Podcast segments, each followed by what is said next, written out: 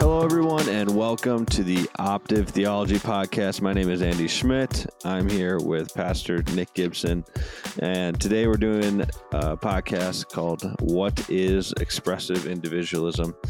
Uh, Nick and I often use this phrase or term. Um, in, a lot of podcasts, I mean, we'll just mention it and say, "Well, isn't that like expressive individualism or or something like that?" So, so we're often mentioning this, and, and I don't know if we have really gone into into depth into what this actually is and what it means, and uh, um, and so that's what we're doing here today. Um, is we're going to just kind of talk about uh, the the basics around expressive individualism. Um, because I know Nick and I are planning on doing some more some more podcasts around this this uh, this idea of expressive individualism, and so um, it would be good if, if everybody had a baseline understanding of what this means and where it comes from and how to think about it and what and and then how to think about these ideas biblically, and so um, that's that's going to be our goal today. Um, so I guess I'll just get started um, right out of the gate with just asking the basic question of uh, what is expressive individualism? So, um, there's a number of different definitions people have given for it, but um, let me give you. Let me try to give you a couple here. Mm-hmm. So, the way um, Carl Trueman defines it in his book, "The Rise and Fall of the, the Rise and Triumph of the Modern Self," mm-hmm. is um, expressive individualism that each of us find our meaning by giving expression to our own feelings and desires. Mm-hmm. And then he goes on and ch- quotes Charles Taylor. He says, "For Taylor, this kind of self ex- self exists in what he describes as the quote culture of authenticity. So, culture of authenticity is very similar to expressive individualism right? Mm-hmm. he says, which, which Taylor defines as follows: the understanding of life which emerges with the romantic expressive with romantic expressivism in the late 18th century, that each of us has his or her own way of realizing our humanity, and that it is important to find and live out one's own way against and against surrendering to conformity with a model imposed on us from the outside by society or the previous generation or religious or political authority. Mm-hmm. So this is the idea that like every person has their own fundamentally personal and utterly unique internal human experience of life. And therefore the most fundamental human right and responsibility of authenticity is to express it. Mm-hmm. And that's our that's our most fundamental responsibility. Right. If there is such a thing as responsibility. Right. Yeah. So I guess w- with that definition, I would I, I, just thought of this right now, uh, and and I've wondered this is, and maybe there's an answer for this, but do you think that expressive individualism was came out of postmodernism, or postmodernism came out of expressive individualism? I think that they both came out of the same series of thoughts, right? But yeah. I think that um, I don't know. I mean, I don't know how I would say that. I guess I would say they're fairly contiguous. Cause so like the phrase expressive individualism was coined by Robert Bellah in 1985 based on some research okay. that he did. And so that when people started using the term postmodern, it was it was sort of after that, but also postmodernity is often connected with like the 60s and yeah. that era too, right? So I think that I think it's better to understand that um, romanticism and modernity created postmodernism and expressive individualism. I do think I, I, think you could say expressive individualism is one form of postmodernity. So I think in that sense, mm-hmm. logically, postmodernity so, precedes expressive individualism. Yeah. So I, I, feel like okay. So so when you bring up romanticism, I I'm I'm also reading. I'm almost finished. I got maybe 40, 50 pages left in, in The Rise and Triumph of the Modern Self.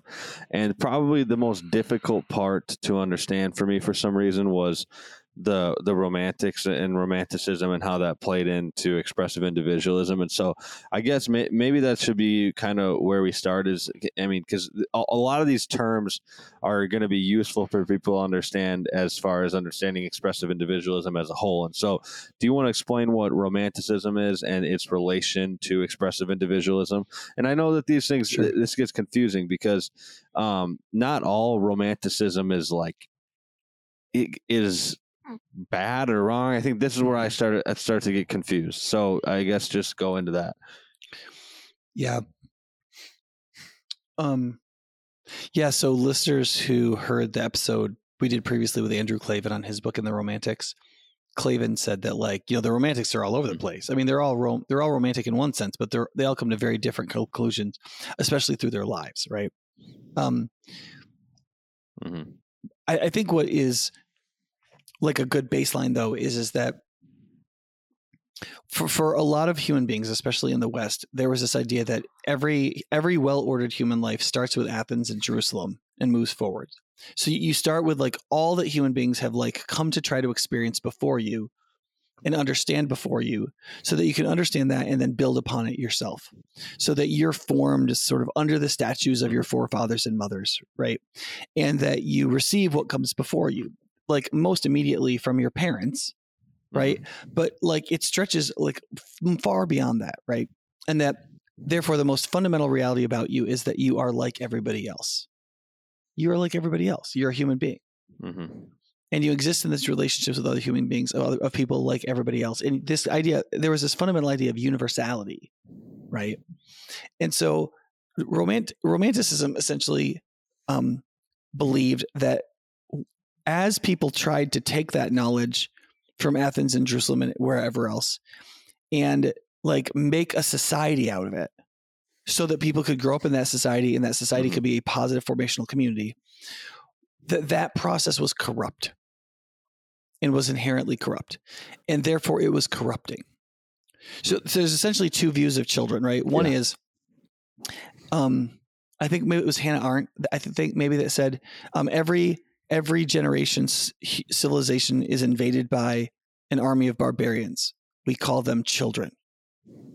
Right. Mm-hmm. So, like, one view of children is like they come into the world as basically like barbarians, like their software needs updating immediately. And the reason and purpose of the human family is to take right. these like completely unformed, uncivilized barbarians and turn them into civilized human beings that won't destroy our civilization, but instead will benefit from it. Okay. Mm-hmm. That's the non-romantic view of children, right? And that's the that is in some ways the view of children that like mm-hmm. Christianity and ancient Greece and Rome and most human societies fostered. I mean that that would be true in China, Japan, Korea. Like mo- like most human societies, most tribal yeah. societies had some version of that. Right? Children have to be formed into adults. It's our job to do it based on preceding knowledge and experience passed down through generations and formed in society. Mm-hmm. Rousseau, Jean Jacques Rousseau, was one of the first people who made very popular this idea that, like, no, the savage or the person without human society is the most likely to be authentic. And the person most formed by society hmm. is the person most likely to be utterly corrupt, unable to express themselves or know who they are because they've conformed right? Society has forced them over and over and over again to conform themselves to society. And so they really didn't get a chance to develop themselves. And the probably the most noble version of this was taken up in American history by people like Thoreau, where, you know, this idea that like spending time by yourself, like making sense of yourself, understanding what's really going on inside of you is important for your self development which mm. I would say that's true. Right. But expressive individualism is much more than that. It's like that, that, that's all there is. Yeah. Do you think that um uh, okay, so so I'm thinking. Do do you think that romanticism is kind of, or I guess what Rose, Ro, Ro, how do you say his name? Rose, Rousseau. Uh, Rousseau. Mm-hmm. Uh, do you think that he was like a to- like totally like okay, so it's it's all nature, um, and like who you are is in your nature. It's it's not who you're nurtured into. You know, because there's always the argument of nature and nurture, and so it's all who who you are and who you're supposed to be is all in your nature and, and right like you're saying if you grow up into that without any any external pressures to be something else then you're going to grow into who you should be um so so they're they're very he was very like na- like a like who you are is in is is in your nature rather than you don't grow into it right Yeah. Yeah. I, I think, I mean, Rousseau lived in a time where people were thinking of human children a little bit more in terms of blank slates rather than um, born evil, right? uh So, Sure. the- I mean, the Christian view obviously is that human beings are born in the image of God and broken in the condition of sin, and that both exist simultaneously. Now, practically speaking, what parents often will say is, is like kids are born evil, right? And so we've romanticized children by saying, no, they're born good, right? When in fact, neither is true. Right, it, only by itself. Right, they are they have incredible potential made in the image of God. There is inherent goodness in them in what they are, but they're prone to selfishness Mhm. and evil. Right, and so we have to work with both of those things. So Rousseau believed that um, that like his the famous quote is men are born free but are everywhere in chains. Right. So Rousseau believed this idea that like okay society in a sense enslaved you by forcing you to conform to its norms. Right. And so the the best thing for you is to not have to face that. And so he had this idea of the noble savage that the person outside of now now in one sense it's important to recognize Rousseau didn't eh, like believe that any human society was bad. What he believed was is that society perpetuated itself in its own desires. And so like for example, one of the reasons why he believed that savages, he would have called them savages. So like like take a Native American tribe at that time in the United States that was basically like not even in the Iron Age, right? And that they're living technologically the Paleolithic age. People die, you know, most kids die before they're five. Like, but but he like he he saw that as like an idyllic life, partly because I don't think he ever traveled to one. But he, the reason he he thought that was not because he thought if you couldn't read that was better. He thought that because once you build an industrial society, you start like having social classes and educational expectations and all that kind of thing. Then people go through this long process of conformity that takes up every waking moment of their life, right? You have to conform to being a husband. You have to conform to being a father. You have to conform to being a gentleman. You have to conform to being a blah, blah, blah, blah, blah. And like your whole life is conforming to all these different Didn't he social write all patterns and these constraints. What? Didn't he write like didn't he write all these things down like did you say he doesn't like Yeah. reading and stuff like that he like no, no, I'm not saying he doesn't like, like, reading, but, but like doing the it himself No, what I'm saying is, is like when you come into a society, societies are fragile. And so they perpetuate themselves by expectations they put Yeah. on people. And those expectations you may or may not like. And so like and so he was a he was like a like a French gentleman. And so like he was expected to be a father and a husband and a and a scholar and all these kinds of things. And like frankly, he didn't do any of them. He wasn't a gentleman, though he like though his social Okay. class was that he was a gentleman. He like abandoned all of his children. He was a, Mhm. ter- they're a terrible father. He rejected these roles because he thought they were necessary for his self-expression, which to him was a writer and a philosopher, right? So he he actually lived expressive individualism by rejecting all of the things we would call social responsibilities or duties to others and demanding that he live his life in accordance with what he thought was best, which is what he did. And he most wanted, people then yeah. look at his life and say, this guy was a terrible person. And he was.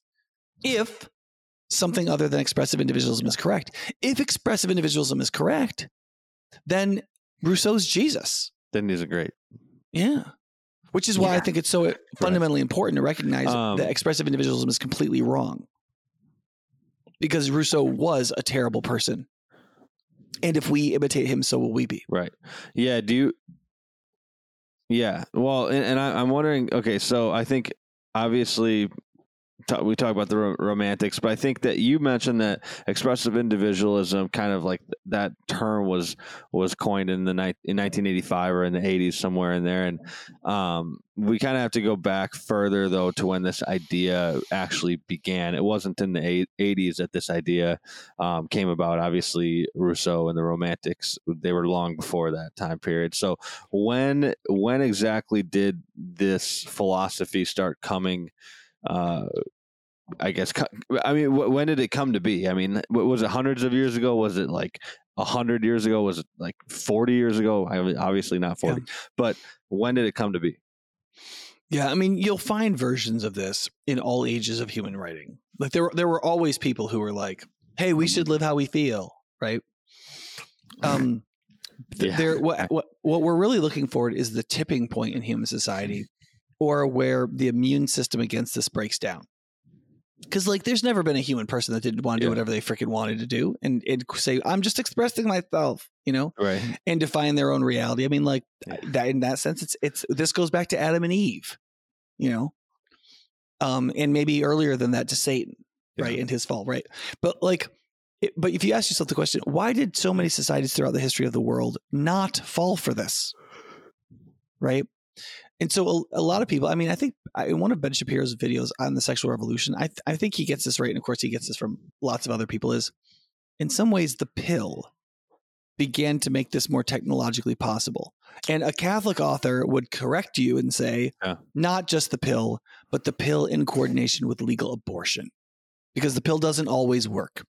And so, Yeah. if you want to control, because what's the most needy thing in the world that keeps you from your expressive individualism? And the answer is not your wife, it's your wife's fertility Yeah. right? When you make Yeah. other human beings and you pass on human life to a new generation, you basically are allowing yourself as a natural resource to be exploited so that you can you can feed that into the other new resource that is children or the new humans right? And within that is this ex- acceptance that like i'm gonna Right. pass like i'm gonna give myself to this other person. You're like well why would you give yourself to the other person? And part of the answer is because because i can't last forever. Like i'm gonna die. And so Mm. if i don't pass on my life to another generation yes i'm gonna be exploited for their good but i'm gonna die anyway. So like my brother wrote this short story years ago where Right. he imagined a world in which everybody had a certain kind of um, technology that made them basically never age like tolkien elves or something like that. And the way the laws of the system were set up for environmental reasons is that if you had a child you had to give that child your mechanism. And then you would die. Hmm. right? Yeah. and so there's this couple that's having a baby and it's like well whose mechanism are you going to give to and in that society of course you couldn't even get a job until you were 95 years old because so much time was culti- was spent cultivating a human person because you would live forever for hundreds and hundreds of years you weren't even really worth anything to a company until you were like in your 90s and so like this child that was just Yeah. like so it was kind of an interesting sci-fi reality but the idea is is like Right. if you die, you have to pass everything on to another generation or humanity stops. But what that means is you have to give yourself up Yeah. in order to do it. And that's the thing that Rousseau was unwilling to do. He was willing to give his genetic material, but he expected somebody else to impart humanity to his children. Which is what it is which that's what Yeah. expressive individualism is always doing. They're expecting somebody else to create Mm-hmm. the conditions in which they can quote be themselves and flourish. That is essentially they're thieves. They live Right. off of everybody else's duty. Yeah. And did this become more accessible um, in our time period because of the way that that I mean I mean I, I can imagine part of part of the reason kind of like what you just said was the A reason why was technology. you know five Yeah. six hundred years ago yeah technology and and so um and and the way that we live and like the things that we have and the way that we're able to just kind of we can in a lot of in a lot of scenarios like we can really just do whatever we want and like you know so i guess how did the technological revolution uh you know even even further advance expressive individualism into kind of the the main philosophy of the 20 of the of Right. at least the like 2010s and on i mean it's like the biggest thing now so Yeah. Yeah. Well, I mean, in some ways, like evils come from other evils, right? So, like one of the re- so like why did why could Yeah. Rousseau behave the way he did? And the answer is because of the evil system of class in Europe. Because because Rousseau, Yeah. as a gentleman, already lived off of the backs of other people. The idea that he would so he was already behaving in what I think you could argue was a humanly irresponsible way. He was living off of the work of others. He was already a thief. And so this idea that he would live morally as a thief in more ways yeah wasn't crazy, right? Like the, the European being a European gentleman was no longer about the aristocracy of ability, right? Yeah. In many ways, it was about the aristocracy of like lands and titles and ancestors. Yeah. Right. Um, and so um, there was this joke that like the British people knew the pedigrees of their bulldogs better than their Bibles, you know, Yeah. because like your pedigree was all that mattered. Right. So certainly to right. God doesn't matter, you know? And Yeah. so like, so, you know, it's kind of, it's kind of like, um, yeah, I mean, it's sort of like, why did we, why are we destroying gender? And like, you could say, well, because if you go back before feminism, maybe the relationship between men and women was bad and men weren't really playing their part. And so there was a rebellion, right? So like things come from other things, right? But, but like one of the things that made the 1950s, 60s, 70s kind of special and the ability to like change profoundly is the philosophy was already there Yeah. right people had popularized the the beginning concept because most of like the heart of sec- of expressive individualism is going to be the sexual revolution Mm-hmm. right because as psychotherapy makes sexuality the heart of the human person and freud invents the idea of of um, sexual identity or sexual orientation and sexual expressivism as that becomes like in vogue in modernity especially in europe and then in america right you get this idea that like expressing your sexuality is the most important part of expressing yourself And to Right. clarify real quick, the the express uh, like the sexual revolution. I mean, I, I mean, you can correct me if I'm wrong, but I don't think you're just talking about 1960s. Like like as far as we know, like we're still in the sexual revolution, and we're probably in a much more intensive piece of the sexual revolution. Correct? Like this isn't just something you can. we're living under the so like revolutions try to take over peoples right Yeah. Yeah. so we're, we yes. we don't we don't live in the Living sexual revolution we, we live live, the under the tyranny of Yeah. right we live under the tyranny of the sexual revolution the sexual revolution won and it's been treating us as slaves ever since Sure. Yeah. Right. That's yeah. Yeah. Yeah. Yeah. Yeah. Okay. So okay. So there's to be young people. I know there's to be young people. I mean, including myself. When I first started hearing and thinking about expressive individualism, who maybe they're listening to this right now and they're like, "Hold on, you know, what's wrong with expressing who I am and being authentic to myself?" Because that's all. Like, I even like I I consider myself to be like somewhat rebellious against what everybody else does but it- when I was in high Mhm. school and as a, a, a younger kid, like I thought about that a lot about like, I don't want to be controlled. I don't want anybody to tell me what to do. I, I want to be who I am.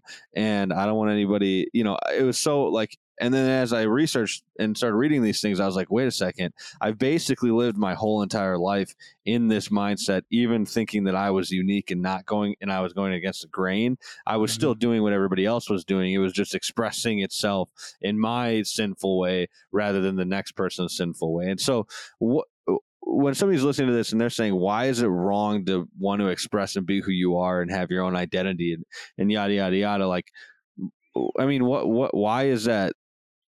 Well, one is that a sin? Is expressive individualism is that the, a sinful mindset? And if it is, why is it a sinful mindset? What what what what is it in contrast to the biblical mindset of identity?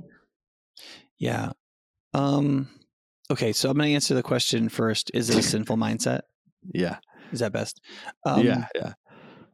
So, um, I would say if I had to just say yes or no to that question, because I, I prefer to say like it's a foolish one and a false mindset that will inevitably lead one to sin, rather than to just say it's sinful. Because first of all, because of how people emotionally react when you say that, you know, you just say, well, it's sinful. And they're like, well, you, you know, what they think is, I don't want to go through the process of actually showing why it's wrong. I just want to say it's sinful and people should just believe me and that's all there is to it.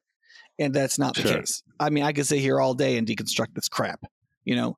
Yeah. Um, so, um, Do you but think yeah, what what it does is it, what it does is it creates a highly narrowed view of the human person. It takes the whole view of the human person and basically reduces us to wills. But don't you think that it's it, it is like what expressive individualism is is selfishness? Isn't that just like what it is? At its like at its I think- at its core.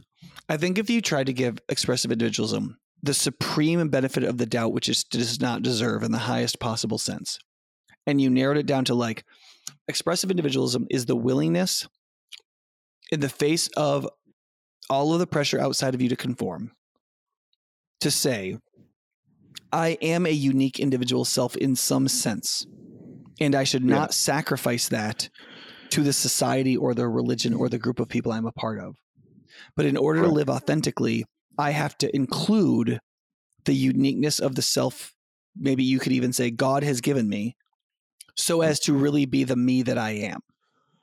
Yeah. Now, I could so I could put a version of that together which I would say is Christian or correct or right or psychologically yeah. valid.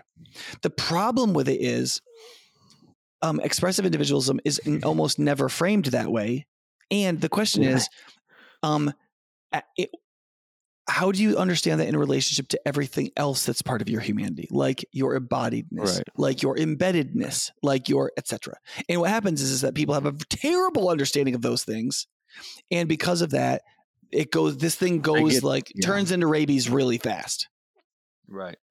How are you even supposed to know? I've wondered this because that, that yeah that is true that you're there are pieces of you that god did create uniquely and that you should let that flourish and and whatnot but i mean mm-hmm. in in a world that's completely like like like we're living under the tyranny of expressive individualism as a society and you see everybody living out their own uh, expressiveness and their own identity to to whatever measure that they desire how can as how can us christians i mean we're steeped we're probably steeped in this way more than we even understand as well how can we actually know what are the unique ways that God created us, and then what are the things that we just want to do that God we we convince ourselves that God created us this way, but He just did not. He did not create us this way, and we just want to express our our identity.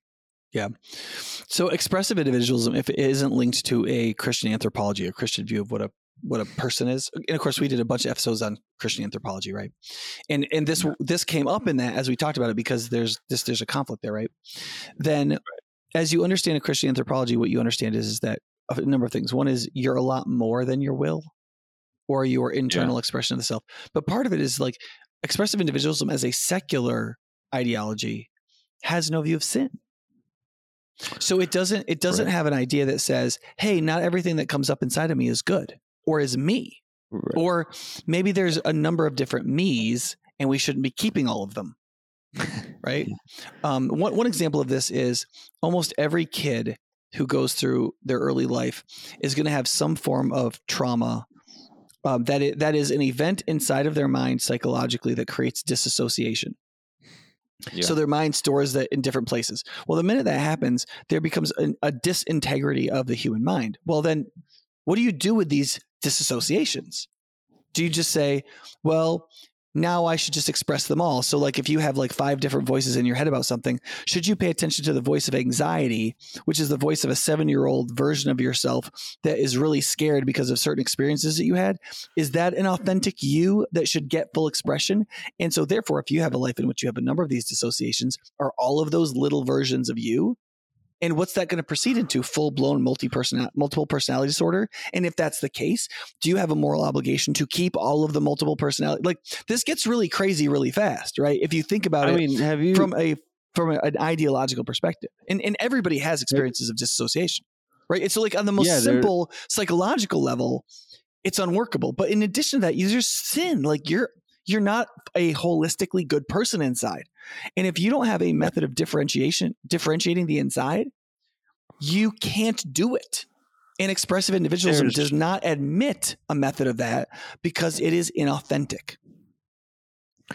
There, I don't know. You probably haven't ever seen these, but uh, what you're just saying about the multiple personalities, um, I mean, and people might not like this.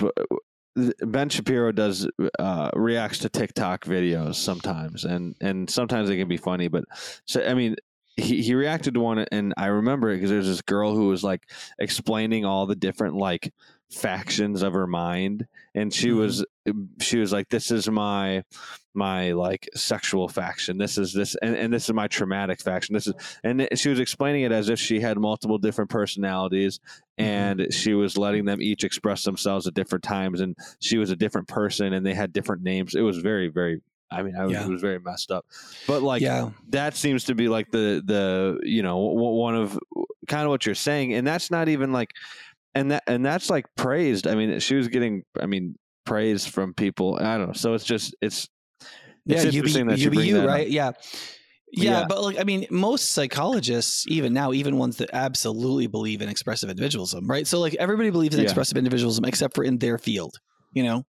And so, like the average psychologist would say, okay, so parts psychology says that these parts are there, and we but we need to bring them into integrated union with each other. Otherwise, you'll become increasingly less a self, and you will just you will contain selves, right? Hmm. Until you are be legion. multiple personality. Wouldn't this be like Yeah, multiple when personality they, when it's disorder? full blown, it could, in theory, go that far. Where Yeah. where these personas or parts begin to take on more complete personality types, and um and you could you you get there. But but like it's important to recognize though that part what parts of the psychology says is that virtually all of us have these dissociations. Like when you get anxious about something and you're like, I don't know why I'm anxious about this, right? Part psychology says well because there's a part of you that's not a full blown person, but there's a part of you that's like, I don't like this. Right. And it's stored in a nonverbal part of your Right. brain and therefore mind. And so you're Yeah. in conflict with yourself because you have multiple parts. And like, I mean, I think that's true of me. Like, I read that, I'm like, yeah, I can see that. That's, but I still think that like my goal Right. is not to find that anxious part of me and just give it as much expression as possible. Right. My goal in counseling is to give it e- enough expression that I understand it and can integrate it with myself right. but it's not to give that self its own space inside of me forever. Right? Because the point is not to find everything inside of me and give it expression. The point is to decide based on some Right. some outside criteria what inside of me should stay and what shouldn't and how I should be formed according to my nature and not in accordance with sin. Right? But all those are external categories So that Rousseau would say are conformities that are that will destroy me. And I have to make a decision. Right. Do I believe these external things, like for example, God's revelation? Do I believe that's an external thing that can actually Right. bring my internal self into a positive conformity so that I can be my individual unique self? Right? Or do I believe all of that external stuff is going to draw me to a conformity that's inauthentic and I won't be myself? That's a very fundamental decision that we all have to make. And expressive individualism says you have to be your internal self. And of course, nobody can do that. There's no such thing as a person who has entirely made themselves. Th- th- no human being could exist that way, right? Human human beings that are not given external Right. inputs die, right? Because we need nurturing. Children need to be held, Right. and all of that. yeah. Like Yeah, like some some right. psychologists refer to refer to that as being a reciprocating self. So like a sawzall is a reciprocating saw. You pull the trigger and it goes back and forth, back and forth, back and forth, back and forth, back and forth, back and forth. So Yeah, like the way yeah. healthy human relationships function Yeah. is we're always going back and forth, back and forth, back and forth with everybody around us. We're seeing what they're doing, and then we put out something from ourselves, and then we're seeing what they're doing. And like there's this long reciprocating process where we become ourselves within these embedded relationships. Right. Well, expressive individualism just doesn't Yeah. doesn't see it that way or at least doesn't acknowledge obligations between Yeah. the reciprocating selves and the embedded personal relationships and so like that's the funny thing about it is you, people who are really given to expressive individualism are are usually like political communitarians they think we should all be progressives but they're like they're not good friends because they're like oh that person's toxic or that Yeah. person i don't really Do like that or Right. Because they're because they're What do looking for do, an though? I expression mean, of themselves and they end up in codependent relationships or pushing Right. towards codependencies what do you do about this with people like like okay so all of the modern psychology and therapy i mean there's affirmation therapy that it's like if you go to therapy sometimes you're just going there so that people can tell you to express whatever thing that you're it's just a mess like what do you do how how how is a christian supposed to get involved in? I mean, is this basically just like a you have to make a decision? You either believe in expressive individualism and you and you live your life in in a, in accordance to expressive individualism, or you believe in the Christian biblical way of of self identification, which is more uh more of allowing the community to form you like you just have to pick either or. I mean, you, you said that this just all comes down to a decision because there's probably going to be young people who listen to this who start to realize that that this makes up a lot of what they believe, even though they didn't even know that they believed it. And Yeah, this may now, like now if, if you're under decision, if you're under 30, if you're under 30, this makes up 75% or more of what you believe. I mean, just this is your whole world. This is the whole world you live in. And you're you've absorbed it without knowing it. Right. And Yeah. like, my, my wife my wife says it this way, like she's like the reason why this is so compelling for people is because they've absorbed it, they didn't know they received it or they don't know they think it. So when somebody from the outside tells them it's true, they think that Right. person understands their heart. Right? Like I don't know if I've used this before on the podcast, but imagine like yeah. there's this girl who's like 17, 17 years old, right? She's in your high school and you're like really into her, right? And you get Yeah. somebody to steal her diary that she writes in every single day and like puts her deepest, most intimate feelings into. And you read the whole thing, Right. right? And then you get it put back like under her pillow or whatever. And then because you want to ask her out. And so you just kind of casually sit down next to her in study hall and you're and she's talking and you're like, Oh, yeah. yeah. Like and she you know that she like loves camping with her family on the upper peninsula. You know, you're like, Yeah. you know my favorite place is? The Upper Peninsula. Like you just basically like Yeah. you feed her everything she already cares about, and Yeah. she thinks you're her dream guy. And even if you're like Right. not nearly good enough to like good looking enough to date her, she'll be she'll fall in love with you, right? Because Yeah. like it's like you're speaking directly to her heart, and she doesn't realize that like you're feeding it to her. Right, Yeah. but that that's what expressive individualism is. Ex- expressive individualism is like we because we've absorbed it just by like watching films and like walking around in the Right. world and buying things consumeristically and using social media because it's the it's the in the systems not the messages right but it's Right. but it's it's not even just the messages it's like the whole all the systems non-verbally are all set up for expressive like like let's say i want to go somewhere 30 miles from here i just get my car and drive like in one Right. level you're like yeah well that's a Right. car I mean, what's wrong with that there's nothing wrong with it but what it means is whatever I want to do, I can do. Like technology has eliminated a limitation. Right. And every limitation that is eliminated is me being whatever I want to be. Right. And some of those might be good, but now I have to, I should, I have to decide, should I go to that thing 30 miles away or not? Right. Like well, that's, I think there's another reason why this is also very, very compelling for for young people. It is because young people grew up in a time. I mean, people under thirty and even thirty five or forty, they grew up in a time where it was very. It's very difficult for us, I think, to trust uh, authority and to trust adults because of.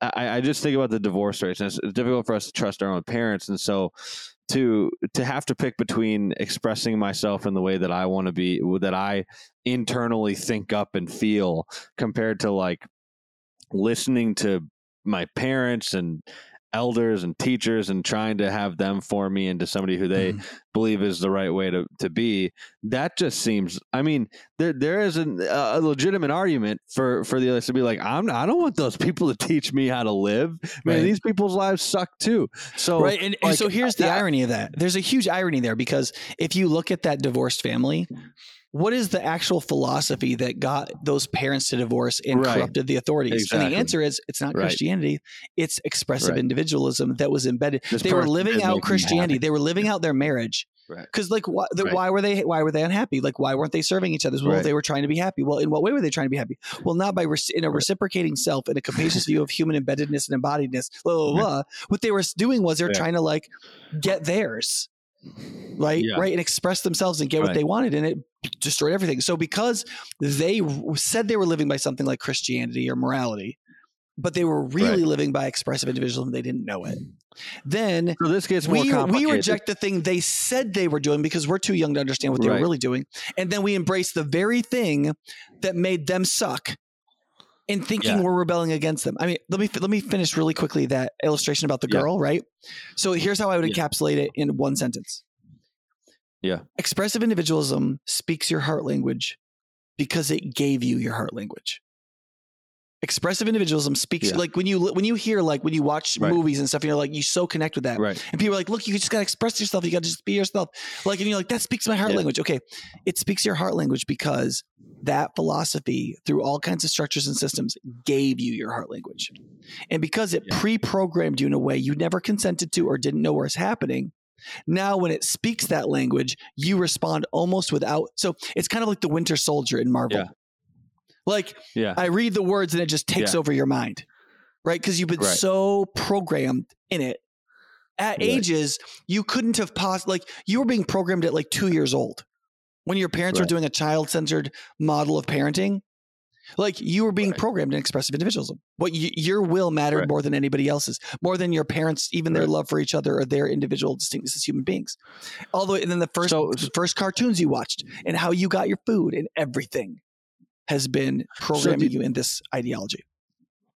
do you think i mean i mean the, the big question then for for people who are in these younger generations is is now okay what do i what community do i allow to um externally basically mold me and form me what, what, like because there i mean yes well, here's a difficult thing because e- even even if, let's say, the divorced parents and somebody gr- grows up in a family of divorced parents, and, and and it's not just divorced families, man. This plays itself out in families that are, um, you know, they're not divorced, they're not broken, but in a lot of ways they are broken and messed up. And so, wh- who do you who do you believe? Like, who do you trust? Because you know, even if you even if you say, okay, I'm going to reject expressive individualism, you kind of gen- then have to reject the teachings of a lot of people in your life. I mean, probably including your parents and including people in your schools and in your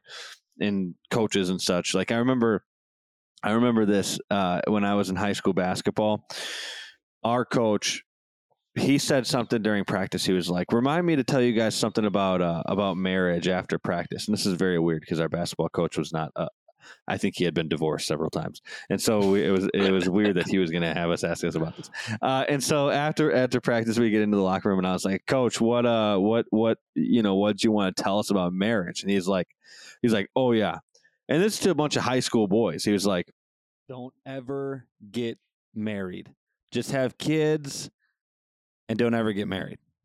And we're like, like what the hell? What is this guy talking about? I mean one of the kids on my team was like not gonna he's like nope not gonna do that and then just went back to you know changing his clothes but who are you supposed to trust? I mean this this becomes yeah. a difficult thing to like who are you supposed to trust? Well okay so on one level i think it's important to recognize that because we have the image of god um even yeah. when we have the dumbest philosophy in the world we tend to be better than our philosophies now, obviously, this example of your coach is not a good, not a wonderful example of that. But like, you know, like expressive individualism in its purest form doesn't allow for love at all in any way, right? No, no version of love, right? Because it is focused on the expansion of right. the self, which is literally the opposite principle of love. However, you'll still see people who are totally given to the philosophy of expressive individualism do loving things. Why? Right. Because because even if we have an incredibly narrow philosophy, we still are bigger creatures than that. We're more capacious beings. And so we're going to do stuff and so like we'll have so here's the good news is is that people are inconsistent, right? And when you have a terrible philosophy, right. your inconsistency is actually one of your greatest virtues. Right? Yeah. If you have if you had a perfectly good philosophy right. and everything that was right, then inconsistency would be bad. But anytime you're bad, inconsistency is good you know so mm-hmm. I, I, think right. I think you need to remember that. I, th- I, think the second thing is is like this is one of the reasons why Christians have argued a lot about the definition of love. Because because th- this is yeah. what ends up becoming the linguistic fight is what counts as love? What's the definition of love?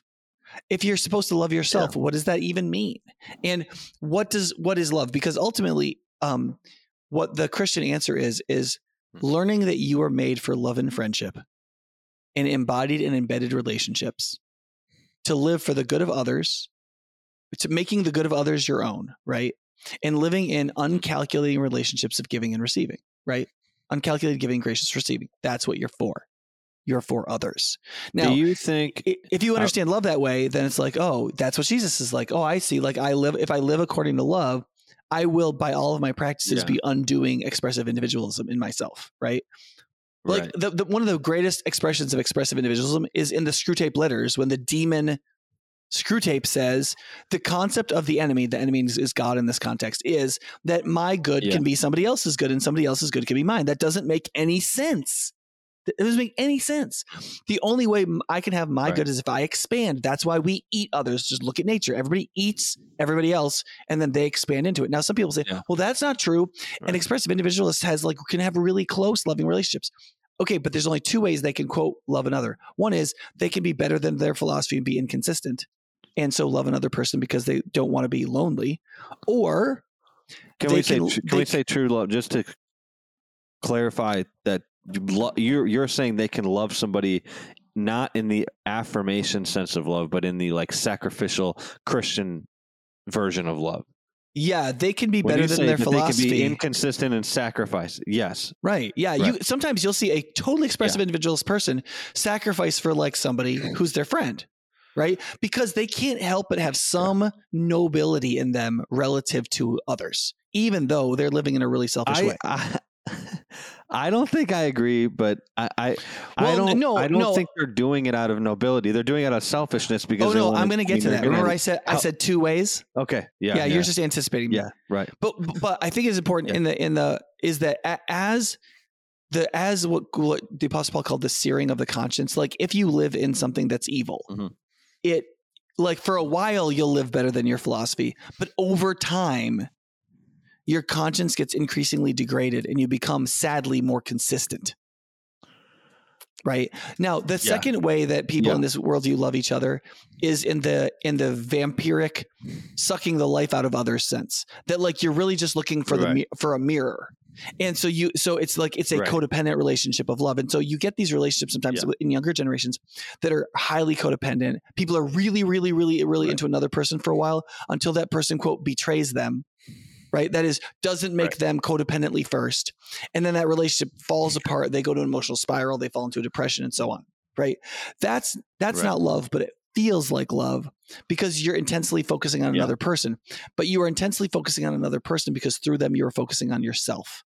You are trying to expand yourself by bringing in another self but not by having a reciprocating relationship with another person who is distinct for their own purpose who you Right. are making their good your own you are trying to make them Right. part of your good and it, it doesn't work Right. Right. and so, like, part of understanding Yeah. love is understanding the difference between really making another's good your own and having And a this is- I codependent relationship where you're really just looking for another self that's you. This is I think this is why women in our culture have been so I mean in a lot of ways used up because women's na- like natural I mean God created them to be helpers and to help and to um I guess yeah just to be helpers. And so as part of as part of that I think a lot of women naturally want to help and a lot of men in this culture and society will manipulate that into basically sucking everything out of them and turning them into codependents because a lot of these girls have you know fathers who weren't really involved in their lives does that make sense that like that that because they're they're god created them to be helpers they're trying to help but what they end up doing is being a major major codependent and it doesn't help anybody I think there's some truth to that. Yeah. I, I was thinking, I was thinking while you're saying that about the question of because when it comes to accepting expressive individualism as a like as a life philosophy, man, it almost feels like women have been more susceptible to it than men. But I don't I don't think that's true. I think it I think the difference is is that when men accept expressive individualism, they stay men Wh- and they just act more Yeah. boorish. And I think that accepting expressive individualism might be more diametrically opposed to women's nature, which is I think what you were getting at. And so it lo- is so much more obvious when they behave in in line Whoa. with expressive individualism. I, I don't think that they may not be at all more. They may be less susceptible to it, but it might be more obvious when they believe it. So then I see that and I go, oh, this affects women a lot too. And and I think one of the things that I think one of the things that like m- even if people don't believe in a complementary understanding of male and female interrelations within marriage, I think that there's still this this idea that like um women and men embody human life differently because they're different. And that when you have a philosophy like expressive individualism, the way it's going to be embodied is going to be as different as their lives naturally are. Right. And and when it comes now, if Yeah. you you're now if a world becomes incre- more in some ways hos- inhospitable to one rather than the other, then you might see it affecting. You might see one trying to become more like the other one. And I th- I think right now there is Right. some. I mean, obviously, feminism's the second uh, second wave feminism was very much this sort of like women can be like men, and yeah that seemed strange. And third wave feminism pulled back on that a pretty good bit and said, no, women should have all the opportunities as men, but we are going to do them differently. So women can be leaders like men, but we're going to lead differently. And then it turned out that that was kind of true and kind of false. Like what what third wave feminists believed was that women would lead differently and it would be better.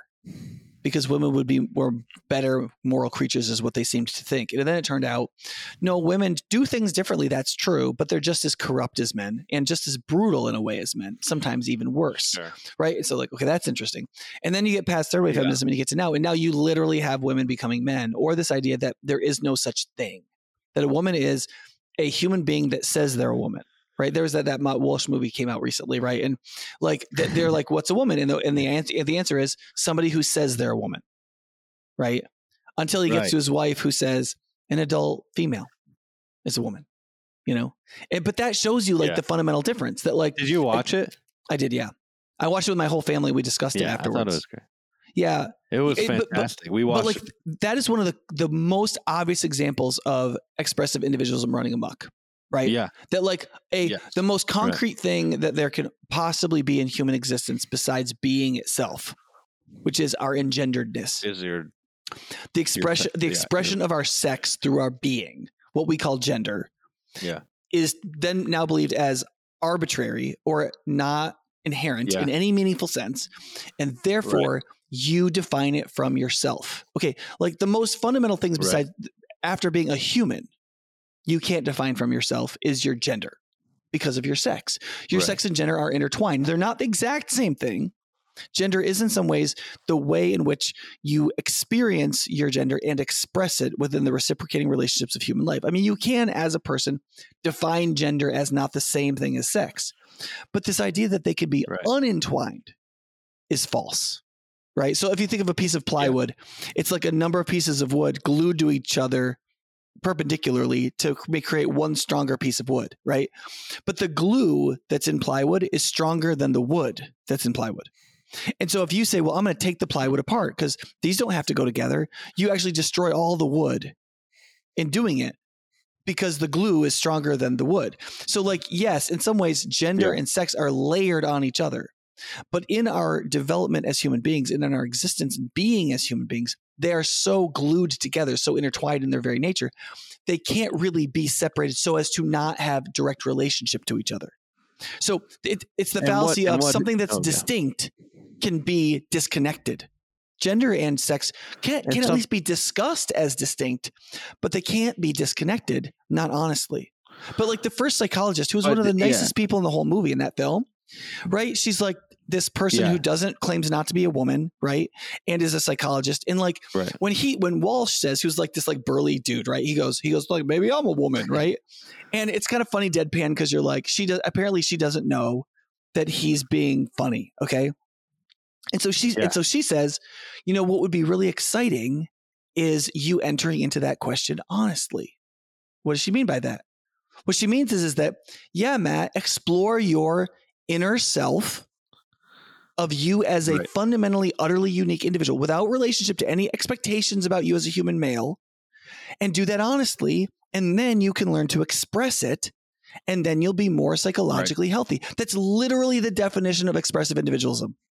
Respect literally the expression right? The- the and in that case it's the denial thing- of reality. Oh, so, so so the way that those people in in the documentary and people who talk in expressive individualism, the, the way that they talk about gender, would that be more similar to the way that we talk about personality? Like like does that they talk about gender as a spectrum? i mean Wouldn't- that was what- that was um, talking about personalities.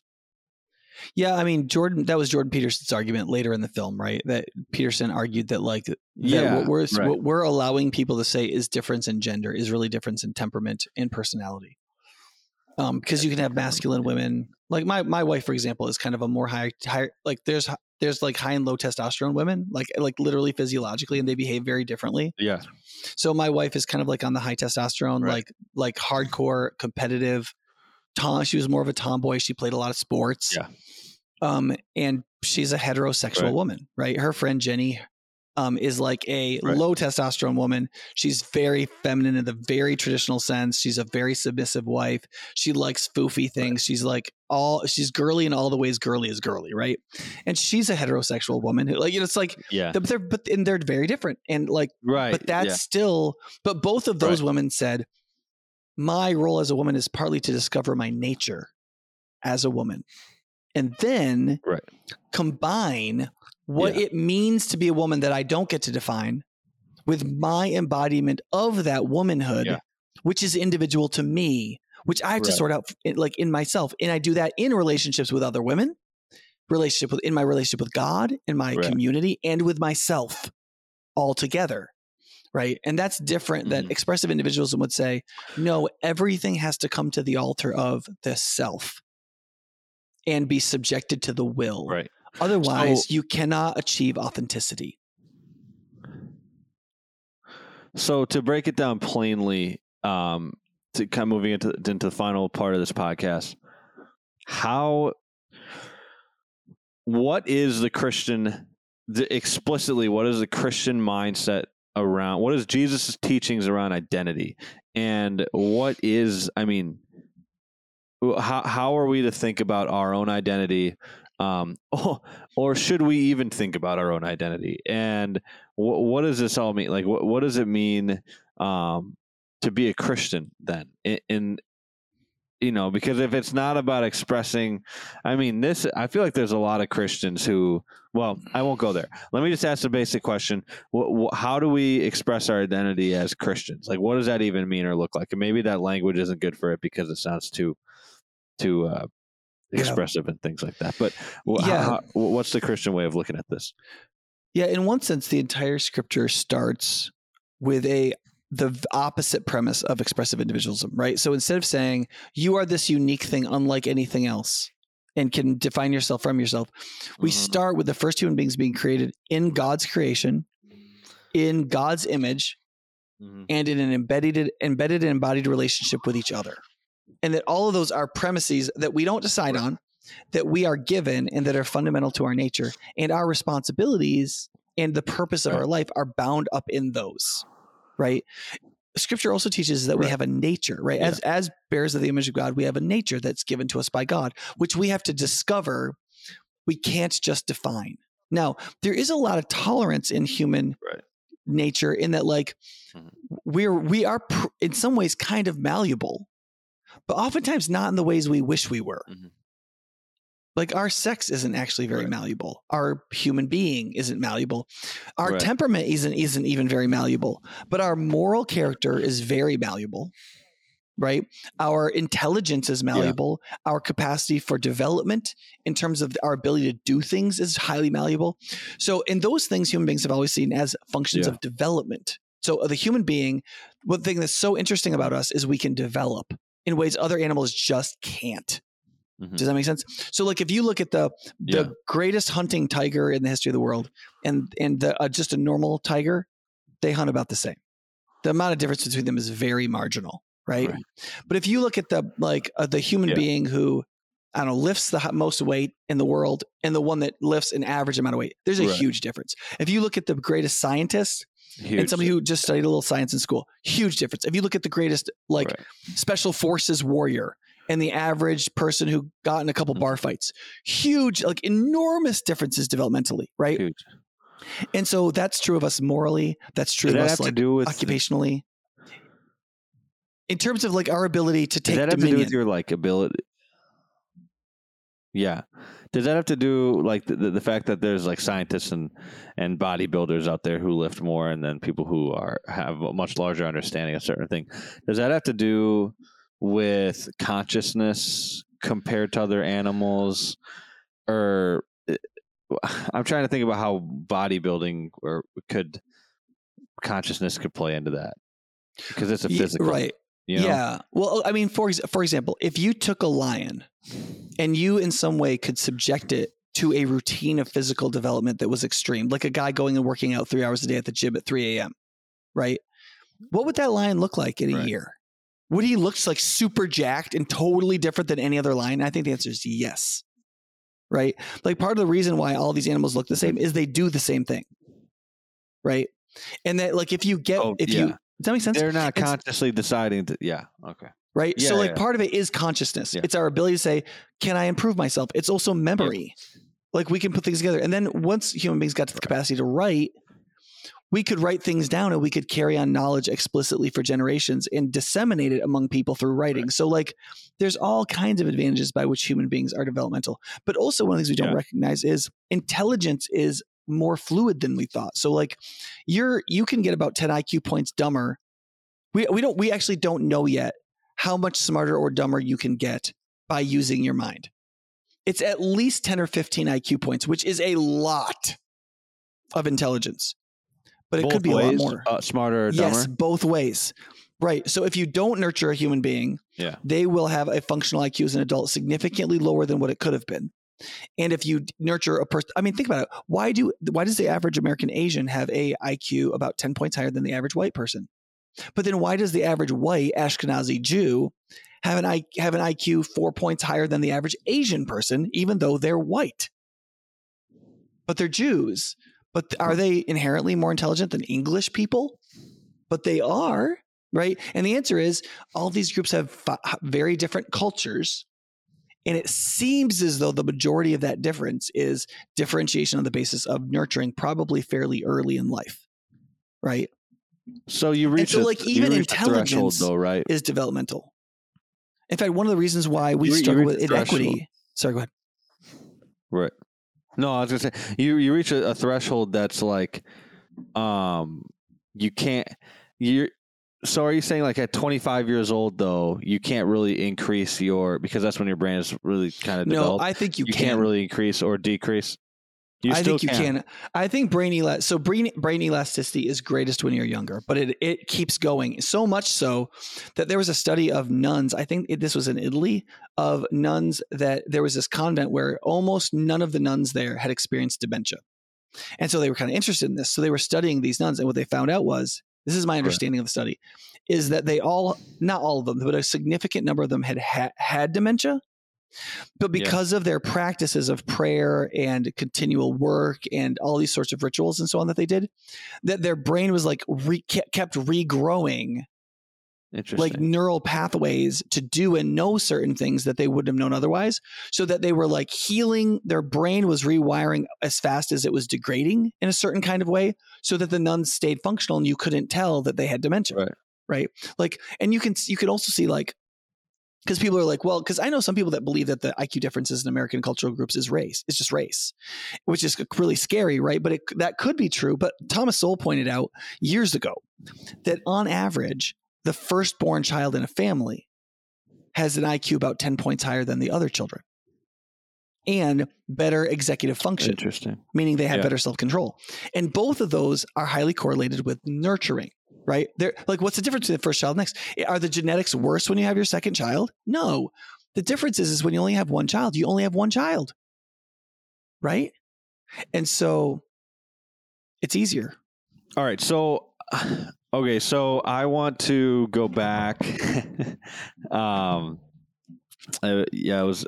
We had a little bit of technical difficulties, so it might be a little bit of an awkward transition right now.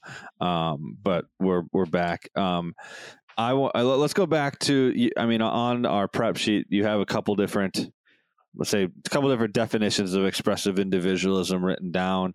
Um, and we kind of only went through one of them. So you want to break down some of the other definitions of expressive individualism, um, and then we can kind of discuss in what ways the biblical worldview um, either relates to these things or completely denies these things. So let's uh, you Yeah. want to break. yeah, we want to we want to try to give people the opportunity to like get hear the hear different definitions that are similar of the same thing, right? So, on page fifty two of Right. Trueman's book, he says this: um, this part of the world of what Philip Rieff called the psychological man, or others have called expressive individualism, is where personal authenticity. That's the mo- that's the most critical idea. Personal authenticity is found through public performance of Yeah. inward desires, and as the most powerful inward desires of people are their are sexual in nature, so identity itself has come to be thought of strongly in sec, as strongly sexual nature. That's one of the reasons why so much of our focus around expressive individualism right now is about gender and what gender is and how gender Yeah. looks and what our pronouns are. It's because if your sexuality is a huge part of your inner life and all of your humanity is now the expression of your inner life by the will into public forums, right? Your inward desires being expressed. Well, it turns out for human beings, especially young ones, a lot of those desires are sexual and related to sexuality and gender Do you and the think- expression of their maleness and femaleness. Does that make sense? when I was reading that, I felt like that there was a bigger, a larger. I felt like it was a big assumption. Man, I understand that sexuality is a huge thing that a lot of young people. That is extremely powerful. It's a powerful desire. But w- what about like anger? Wouldn't that be up there? Like, w- is sexuality or sexuality your number one? Uh, I guess like desired express expression. Well, I don't. I don't know if that's true. It depends on how big a definition of sexuality we're using.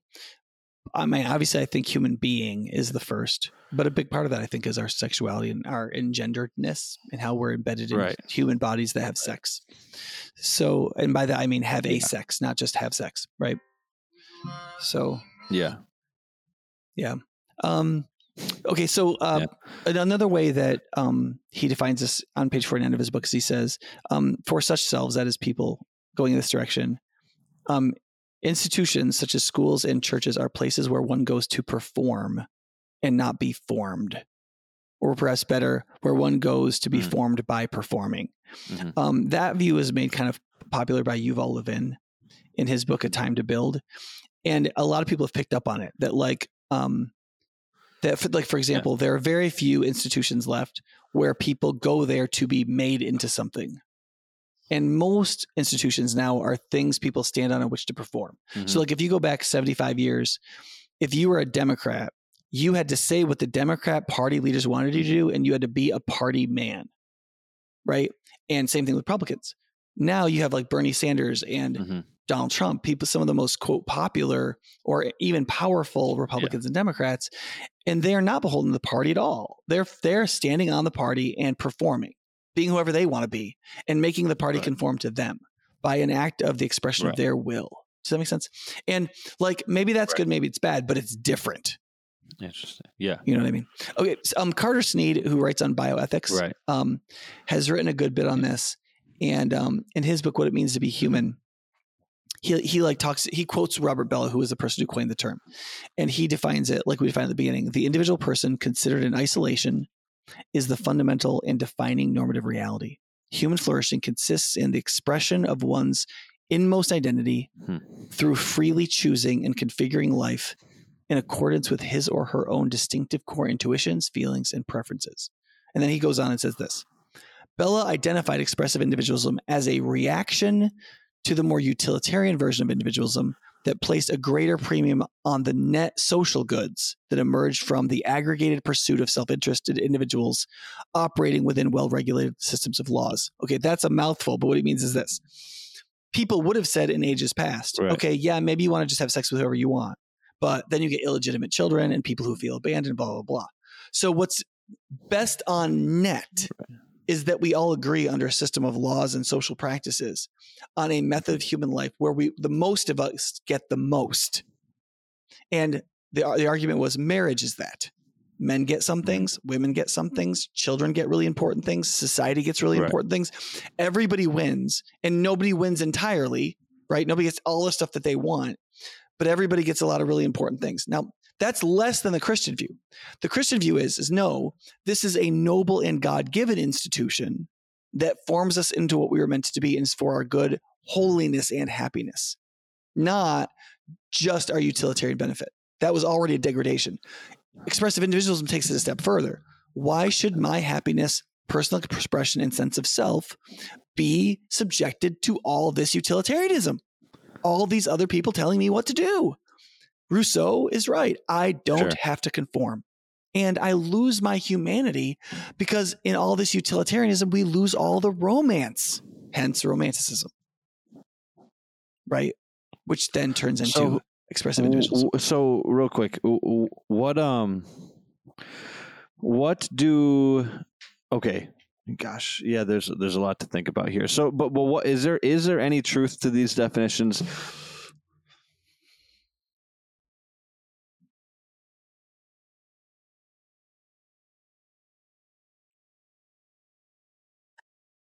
Conform to every institution of you know we shouldn't conform conform to everything that is made up of a, a, a group of people right like only to mm-hmm. certain things so, yeah, so there's some truth to it that is like this is true we shouldn't we shouldn't conform to some of these things right. Oh, yeah. I, utter conformity to all things is, I mean, is wrong. I mean, th- this is this You gets the can't point of like, that. yeah.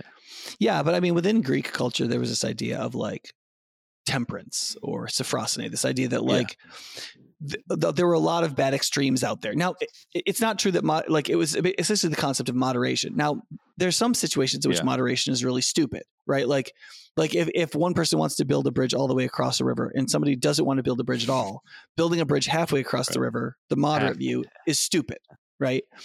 But Right. there's a lot of things where you do have to moderate extremes, or you're bringing things that seem like opposites together, right? And that's a huge Yeah. part of life. One of the pro- one of the things that's the, the biggest problems with expressive individualism is that it takes the truths of individualism and the truths Mm. of expression, puts them together, and makes them extreme. Or the main Well, can you name the? Yeah, I was gonna say, can you name the truths of of, of individualism? What, what what are those tr- specific truths of of I mean of individualism as it relates to Christianity? Like what what, what are those Yeah. truths? the one is not to be sacrificed for the good of the whole is is maybe the truth of individualism so for example if i if if you're a healthy person right should if Yeah, you're if i cut your body up into lots of parts and use them as transplant parts for like 37 other people i might be able to save 10 lives and improve the li- improve the lives of 20 more people right so in that sense we could get utilitarianly a lot more benefit by cutting you up into pieces so why don't we do Right. that right why shouldn't you submit Right. yourself to the good of the whole and the answer is right. because you're an individual. You are you are in that sense a sovereign being that is not to be sacrificed Yeah. for the good of the whole. That's individualism. Now, obviously, individualism then applies to. Therefore, you should be able to have economic freedom and marital freedom and right L- Yeah. life, liberty, and the pursuit of happiness is the summary of the Declaration of Independence. Life, liberty, and the pursuit of property was Locke's preceding definition, right? So economic freedom was fundamental to Locke. That was assumed within the pursuit of happiness in the American founding. So economic freedom, the right to your personal effect, the right to form families, the right to civil societies, voluntarily voluntary unions rather than forced governmental ones, that you didn't belong to a king, right? You were a king's subject. Right. You were a sovereign individual that came together in the social contract in union with each other, but you maintained your individual rights. So the founding fathers said we create a government out of convenience because we can't all individually do all these things the government has to do. So for our Right. convenience, we convene a government to do certain things. That's very different than we are subjects of the king, right? So ci- Yeah. citizen or Yeah. freeman was fundamentally different. So and this goes back to like the English Civil War where like there was going to be like a Catholic king. I can't remember. I think it was. I think I want to say it was one of the King Henrys, and they like went and got a. They like the Protestants led a revolt, went and got a king from another country, put him in place. But when they put him in place, he had to sign an English Bill of Rights that gave the the British citizen rights, including and mainly and firstly the right to keep and bear arms, so they could revolt again if necessary, and the right to religion. Because the most one of the most fundamental realities of the individual is I my conscience is my own. My beliefs are my own. And even though I might in some ways be forced by the truth to conform to other ideas, ultimately my Right. mind must be its own, right? I think there's a bunch of Yeah. things in that. Like and like in in the apostle Paul for example, he argues he's like even if other people are wrong, you have to respect the conscience of other people because when people betray their conscience, they can't ever obey Sure. God yeah. because they become pragmatists Huh. and you can't be a conscientious person and a pragmatist and martin luther says the same thing like when he writes the 95 thesis he goes to the d or the council Yeah. of worms and they're like luther like you've got to recant and he's like listen to to recant is to go against my conscience which is neither right nor safe right it isn't right to go against my conscience Huh. because i'm committing a falsehood and it's not Yeah. safe because if i don't follow my only moral compass i'm going to end up in perdition i'm going to go to hell he's like i can't do it right. and ultimately, that's why people often say that Protestantism is what launched individualism in Western societies, right? And that, and that So Roman do you- Catholics have been trying to reintroduce us to right collectivism ever since. How do you? Well, Even though there were a number of places in Catholicism that were building philosophies of individualism and always had them, um, Luther created an individualism that was like an explosion. this is this is what I was getting to when I, earlier in the podcast I kind of like briefly said that we see expressive individualism playing itself out in in, in Christians in America in the modern church. Um, the uh, I we can, me and my friends kind of have have a joke that there's like God told me so Christianity, and then there's also like um, the God told me so Bible, which is like it, it, we joke that it's just kind of like a uh, a journal that people write in, but the, it's called a Bible, and so whatever they write and they want to whatever they want to be true about Christianity, they write it in their journal, and then they tell people, "Well, God told me I have to do this," um, which is God told me so Christianity. And so the the reason I'm bringing this up is because the question here is about about your um you're talking about about your convictions and things like that how do you define your convictions? Like at what point are your convictions because there's a lot of young christians who is like god said i need to do this or i'm doing this thing or blah blah blah blah blah and it's just like stuff that's crazy and and like as far as i'm concerned this is not what god's telling you because it has nothing to do with what his actual bible says. So how do you define your convictions? Because at some point people in this society in this culture that's steeped in in, in um, expressive individualism their convictions are going to be more built upon that philosophy than the actual bible so how do you start to discern between the two yeah one of the one of the poisons of expressive individualism is that it makes people feel like they're more and more psychologically sophisticated when they're actually becoming less and less psychologically sophisticated. They think yeah. that because they're expressing themselves more, they actually do understand themselves more. When they actually are understanding themselves less, and actually they are even becoming less as people, right? right? And so, um, when we actually like try to discern who we're meant to be, like we pursue what Christians call godliness or holiness, it's a personal process in a personal relationship with God but it is reciprocating back and forth between God's revealed will and his community in which we're embedded, the local church. Right. And other other dynamic human hmm. relationships that we're in and our experiences and so on. We're experiencing this reciprocating relationship with all of those things. Now the question is, well, what is experiencing those reciprocating relationships? That is the self. It's me in my being and my psychological self. And I have to have an authentic relationship with myself right? In that sense, I have to be an individual and I have to believe in what individualism in that sense, right? Mm. But I also have to believe a bunch of other things about myself that are also true. That is, I'm limited by my embodiedness. I have a certain nature. I am infected or broken by sin.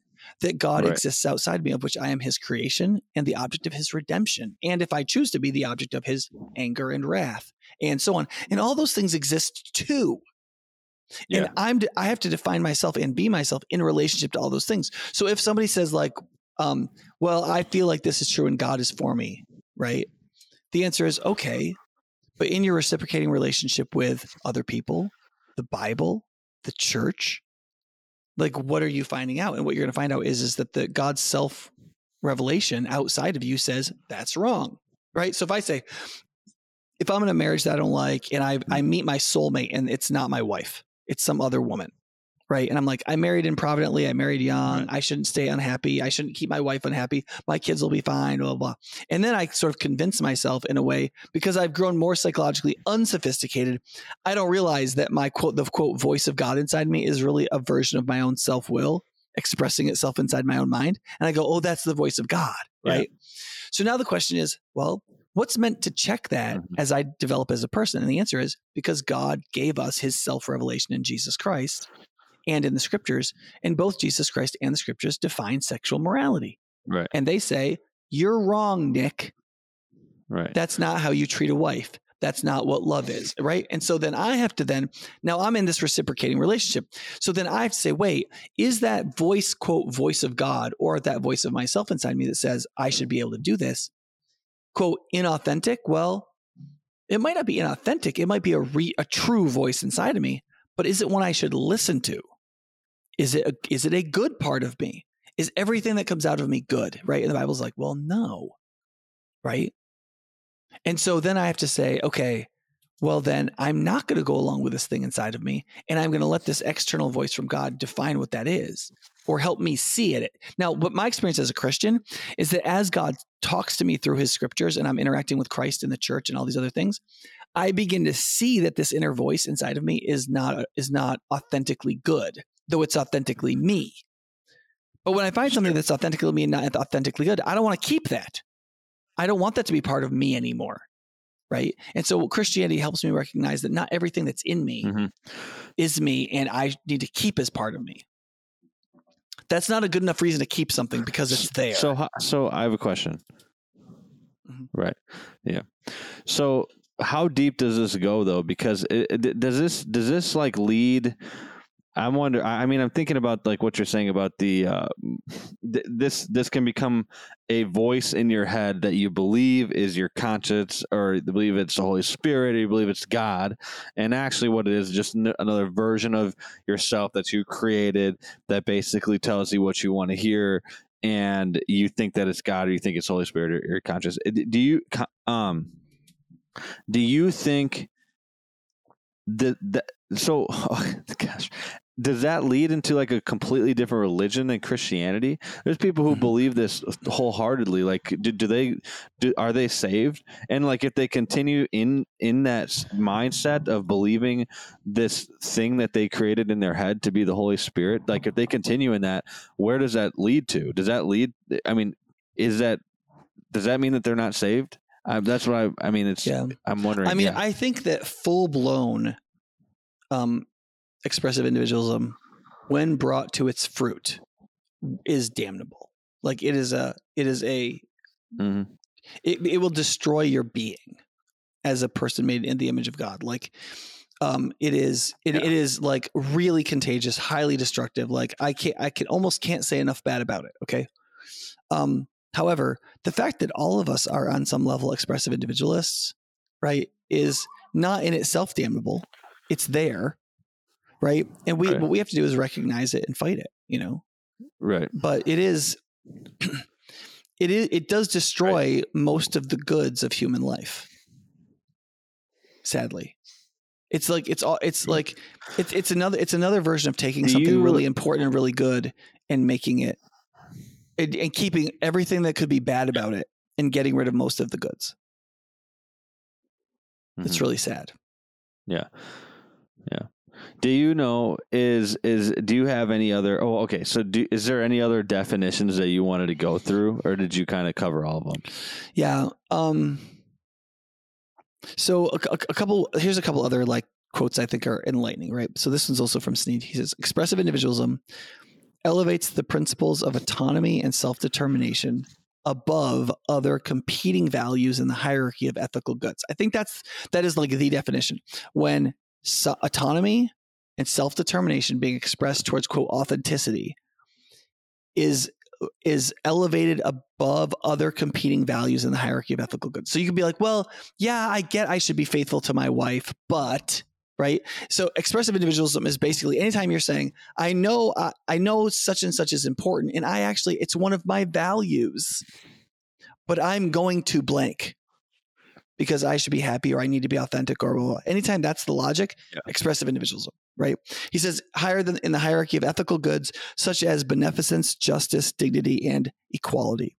When operationalizing law and policy, the focus turns to eliminating obstacles, perhaps even including natural limits, that impede the pursuit of the self defined projects of the will. Right? So, like, this is why expressive individualism has to lead to transhumanism. And to get to transhumanism, it has to go through transgenderism and Yeah. the queering of human sexuality. Right? If you can overcome the most fundamental limitations Mhm. of sex, then ultimately you might be able to overcome the fundamental limitations of being that we have bodies for example and we can upload ourselves to computers and be like disembodied digital selves right or or we can like put ourselves into like Right. like neosynthetic bodies or something like that and like we can like be something different than we are. And that concept of transhumanism is becoming like ever more salient right the better our technologies get. So um and but that is driven by this idea of expressive individualism. It's not about the limits it's about how i can how i can like overcome limits to exert my will right? And on one level you're kind of like well yeah but nick isn't that why we invented mm-hmm. science and like indoor plumbing and heating? Like isn't a lot of that good? And the answer is yeah a lot of that a lot of that are goods.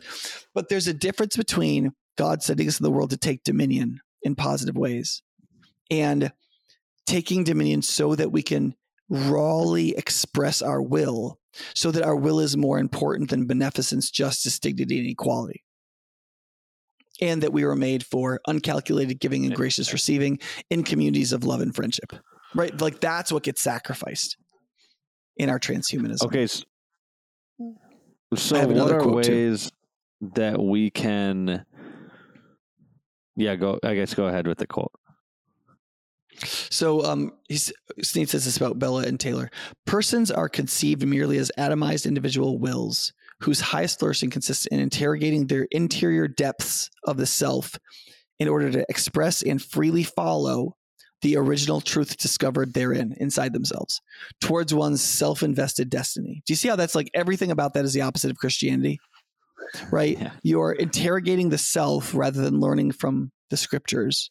You yeah. are like ordering this you're expressing yourself freely rather than saying wait i shouldn't express my sin freely. Like you're instead of differentiating what to express right. you're just expressing yourself freely. The truths are original to yourself.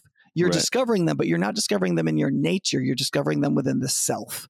That is you're not discovering them in something you share with every other human being. You are you are discovering them within a matrix yeah. that is individual and unique to yourself unlike every other human being Right. Right. And then he says expressive individualism, yes. understood in this sense, equates being fully human with finding the unique truth within ourselves and freely constructing our individual lives to reflect it. I think that's your like nature really yeah it's interesting that they're like they kind of just completely throw out your nature and they replace that with i guess what you're saying would be like the self. The right. self there's this like thing what would that even be? I'm trying to, like conceptualize it in my head like the self would be just like a like a what yeah what the is that just like well the, the more it's disconnected disconnected from developing our nature and understanding ourselves in relationship to our the image of god the more unstable the self becomes and I think right. you can see this in generations that have been raised on this ideology without them yeah. even knowing it. They're experiencing instability within themselves. There's much more, right. much more depression. There's, Suicide, uh, yeah. Uh, yeah. there's more suicidality. There's of course differences in like identification and gender. There right. is like people identifying as animals or non right. or transhuman. There are yeah. there's incredible dependence on pharmaceuticals for mental health well being. Like yeah. you can go on and on and on. There, there's like a really low connection of development towards work. Right. There's like there's not a lot of people working towards like right. long term friendships right and like friendships that are like these interconnections of disappointment and enjoyment right like all these things that like essentially make us human and create a stable yeah. self are being lost and like so you like your average 20 year old who's like a mess right like if you're listening to this and you're like oh my gosh this is like uh, listen it's one it's not your fault it really isn't your fault I mean, you went along with it in certain ways, but like this was lying to you before you could have even thought about it. But here's the thing. Yeah. Here's what I need to tell you. If that is you, though, no one's coming to save you. Right. Our culture is not like in three weeks going to revert to something more sane. Right. You're going to have to go and find a sub community of people, a smaller community of people who believe something else. Mm-hmm. And frankly, you're looking for a church, but not just any church. Yeah. You're looking for a church that essentially lives the opposite of expressive individualism. Yeah. That knows what biblical love is and wants to submit to God and what God tells us we are.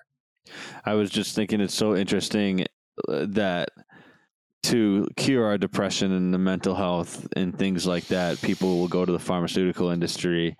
That and and some of that stuff is good. Don't get me wrong, but a lot of times to to cure this expressive individualist one of the side effects of expressive individualism it's almost like we go to another side effect of expressive individualism and take that to cure what you know what i mean like like the mm-hmm. pharmaceutical industry in a lot of ways is it, there's some really really great things but in some ways there's some not so great things that is just a expression of of this philosophy right that they're yeah i mean people. i think i think like any industry right it's there's a great version of it and a bad version of it and right. I, yeah I, I think that like i mean what a lot of people would would tell you is they'll say well but here's the problem.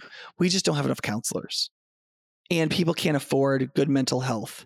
And so because we don't have enough counselors and we can't afford good mental health yes there's a lot of mm. prescribing of medications because what else are we going to do? Not do anything right? Yeah. But my answer to that is is that's bullcrap The reason why there's not enough counselors is because you've created a, you have created a culture that produces an exponential amount of pathology. Yeah. Because it's it's like feeding everybody trans fats and then saying there's not enough people here to help with we don't have enough heart disease doctors.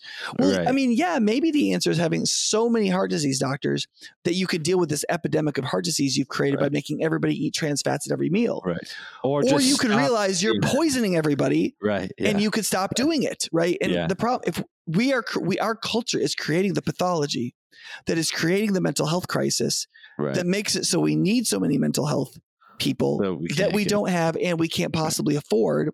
And so the cheaper alternative to mask this is to spend money on relatively cheap pharmaceuticals that like even out mental states enough for people to basically function or to just go away. Right. Right. Or to die of taking opioids. Yeah. Right. And I, I think that it, Right. that is the most, Right. I think that this is a public, this is a class, this is an example of expressive individualism making its way into public policy. And for public policy and academics to be structured Yeah. around a false philosophy that is an idol that stands against God like a Moloch or a Baal and that controls all of the thinking of a society, keeping them utterly enslaved to this idea. Meanwhile, these are like really intelligent scientists. Like we have so many scientists and social scientists and academics that are brilliant Right. people. And they're like, well, I'm doing good science. And you're like, yes, but you don't Yeah. even realize that your assumptions and the experiments that you make and the things that you're interested in are all controlled by this false idol. And so Yeah. you can't do the good you were made to do and trained to do, not in the at the, in the expansive way you could do it, because you're you're hampered by this Right. lie that you don't even know you believe Yeah. because you've you've you've absorbed it more than accepted it, but now you really believe it. You know, and so I think that's really so. So Snead basically So, says okay, the I- result of this. He says the anthropology of expressive individu- individuals. That is what you what you think you are as a human. If you believe this philosophy is, you cannot make sense of our fragility, our neediness, and our natural limits. Right. So like, if you're just like if you're made like you're like you're a fragile human being. But wait, I want to express my will in certain ways to do X, Y, Z. But you're like, but Mhm. you're too fragile to do it. You can't. Like all the natural limits that we come up against, mm-hmm. we see as fundamental injustices rather than part of our nature. And then he says, worse still, it cannot offer a coherent, internally consistent account of our obligations to vulnerable others. So if you believe in expressive individualism, how do you Yeah. determine what your responsibility to your aging father is? What's your responsibility to the child you just discovered is in your womb? Right? What's your responsibility to a kid with Down syndrome in your class? Right. Or with Asperger's? Right? Mm. What's your responsibility to those people? And the answer is, well, I don't have one. My I- need to get free of them enough so that they aren't con- causing me to conform or keeping me from expressing myself. Right? Right. And so we don't have any use for such people. And we and why? Because we're expressive individualists. I think those so are the, I have a def- question um, to kind of, yeah, right. No, yeah, I, I think I think we have to wrap this up here because we're about an hour forty minutes into it. And so I think there's got there's got to be some practical, you know, um, applications or takeaways from this podcast. Obviously, we're talking about an entire philosophy that that basically kind of is the umbrella over a lot of of what our entire culture believes, and so it's it's it's a lot to take in all at once. Um, but what what are some ways that Christians that listen to this they can start to recognize ways in which they're thinking in in the expressive individualism terms? And then what are ways that they can start to recognize that? And then what are ways that they can start to combat that? How can we start to actually change our mindsets when we're thinking about okay so you know let's just say i mean just something pops up in the next week where i'm just thinking about whatever and i i i see that my train of thought is starting to go down towards um in a, a kind of an expressive train of thought that's more self-focused than actually um, other people focused and sacrificial how Mhm. can i recognize that? Um, and then you know what are some you know the, the like trigger words and things like that? Like what how can i recognize that and then how can i combat that Yeah. Um man, there's so many answers to that question. Um Yeah. One of them that I, I I think Jordan Peterson is one of the people who said this the best, and he's not a Christian preacher, obviously. Um, but one of the things he tells people to do to help start to cope with anxiety, but that also helps with this, is to focus on perceiving over rationalizing. So expressive individualism is always in your head thinking about you and thinking thoughts about you, right? Perception is looking out and trying to see what's really there. And so this both helps with your anxiety because it decreases your self obsession, but also makes you more oriented on others, which is see things outside of yourself. Start paying attention. Yeah. It's, instead of paying more attention to your inner life, start paying more attention to what's outside of your head and heart. Look at other people. Mm-hmm. Listen to them. Try to figure out what it's like to be them. Where did they come from? Where are they going? Why are they wearing those shoes? What's going on with that thing? Why is look at the weather today? Watch that tree actually sway back and forth. Like like see the like wave-based undulation of the you know like exp- actually live because one of the things expressive individualism does is it ruins your joy by so bringing you inside a small little circle inside yourself mm. that your world is so small it can't fill your heart with wonder and so you'll be you're unhappy in the like in the constant twirling around in your own obsessiveness right which is the definition of hell in the um way to yeah. if you read lewis's book um what's the one about hell yeah. um the great divorce the, he has a chapter where he talks about, about what, what hell divorce. is yeah. yeah what hell is probably like and it's people get further and further away from each other and more and more circular within the anger they have in their own minds about how they were wronged right? And that's hell. Now, that's not literally hell, like according to Christian belief, but that is like self destruction, the, the, damnation of self destruction, mentally speaking. It is right. mental damnation, right?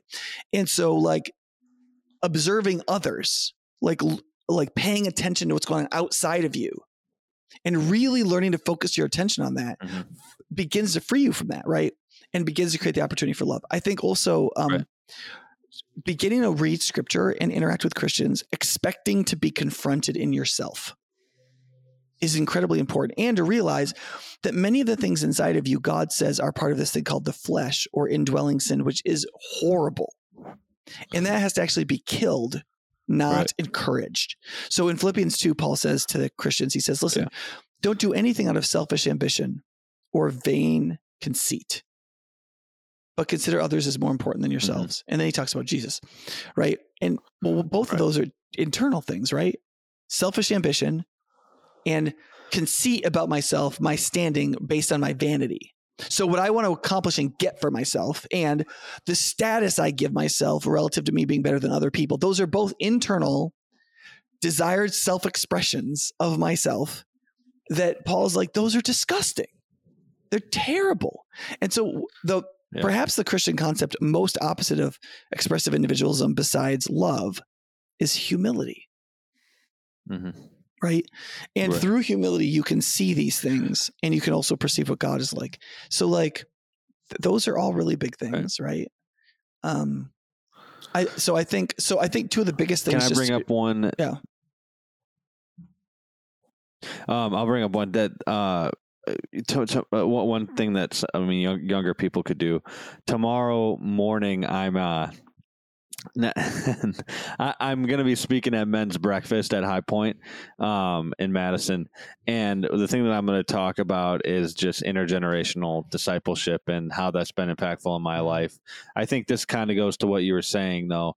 Um, if you're young, eh, like I think you should just go find somebody in the church to disciple you and mentor you and get involved and and and listen to them and try to lit and and even though you might think that you know everything about everything, like try try just to do one thing that they tell you to do and see if it works. I mean, things like that. Like it, it, like you're saying about humility, you kind of I feel like you kind of just come to a point where you're like, all right, I don't think that any of these things that these old people are saying, I don't think that any of them are going to work, but I'll try mm-hmm. a couple of them. I found that like I had a very difficult time listening to basically anybody ever. But uh you know, when I got to the point in my head where I was like, okay, I'm just going to try a couple of these things, they actually work. Just go into the like try to develop a relationship with somebody that's older than you um who is godly and try and and then try to figure out why they're godly and I think do some of the things that they tell you to do. Don't just uh don't just use them up, I guess, just to have somebody there to like be with you or something. I mean, yeah, I guess that's important too, but right I think that actually submitting in some ways to an older person. Yeah, I think one of the things that's really important to see is that if you fall into expressive individualism, then the only purpose of having people outside of you talk to you is to affirm you. Because what you're doing is you're finding the authentic self inside of you and expressing it. And it's inherently good. Right. And so yeah. what the only thing you really need from the Right. outside is affirmation. The problem is is that if all you need is affirmation, all you're getting is confirmation. But like but that is literally the opposite Right. of the developmental principle. You can't grow. Right? And so this is one of the reasons why expressive individualism stunts people's growth personally and increases their insecurity dramatically and tends to make people who are very anxious Yeah. and then ultimately depressed. And so Yeah. you think it'll lead to your happiness, but it leads to the Right. opposite. Right. Um, I think that's really important. Right. I, I also think that like that's how you figure out. So like paying attention to somebody else and listening to it, like a, a person who's older has more experience and being like, well, why do I listen to that person? Well, because they know things you don't know that you need, right? That aren't already inside of you, right? You have to already start to uh, disbelieve some of the ideas of expressive individualism, right? I think you also need to realize that this philosophy, Yeah, you have to believe that we live in a, like an objective world. We live in like a in a natural world, and so you know that doesn't change when you're born. You don't get to decide what that world is, and so the older person who's lived here for 50 years, they've they know what that world is like, and so that's why Yeah. um, that's why they can actually give you wisdom. Yeah, ano- another like psychological example here. Jordan Peterson's kind of made this famous in his book Twelve Rules for Life. Is he'd say he'd say people come into my practice like anxious and like depressed and so on. He's like the first thing I do is I find out when they wake up in the morning, and then I find out whether or not they eat a good breakfast. Yeah, And like, and so he starts to and now Right. now what is it now? Uh, in some ways, like oh that's brilliant. You know that's brilliant. He's like, in a lot of people, that's enough to get them functioning pretty well again. Like we still do therapy, but like if they just get up at the same time every day and they eat a good breakfast, like, and what's the point there? Well, the point is what Carter Snead talked about embodiedness, right? Like if you stay up until 4 a.m. playing video games and then you just wake, like what you're doing is you're denying the nature of your physical body. You're not recognizing that like your body has circadian rhythms and it needs a certain amount of sleep and that's how it processes memory and you need to have certain amount of food in you to like help you function your best and like but instead what people do is they eat crappy food they mm-hmm. make up for it by drinking coffee they like medicate their like they learn how to do romance by drinking alcohol they deal with the depression by taking drugs and all of that is transhumanism. You're saying like basically my body is is constraining me. So i'm going to transcend my body by Yeah. doing whatever i want eating whatever i want taking whatever drugs i want doing whatever i want. And that is that basically is the denial of reality. What you start with is i am a body.